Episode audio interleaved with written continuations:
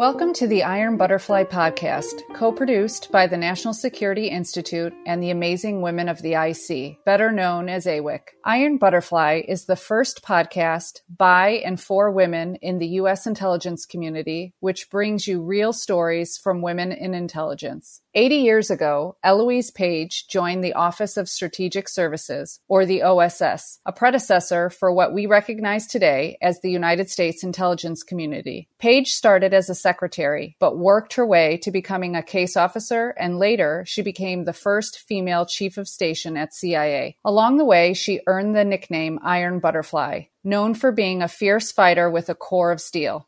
I'm Megan Jaffer, host of Iron Butterfly, and each Tuesday I'll interview America's unsung heroines to reveal their journey in the world of spies and trailblazing new paths for women in national security. Join us every week for exciting stories, helpful tips, and meaningful conversation with women in intelligence.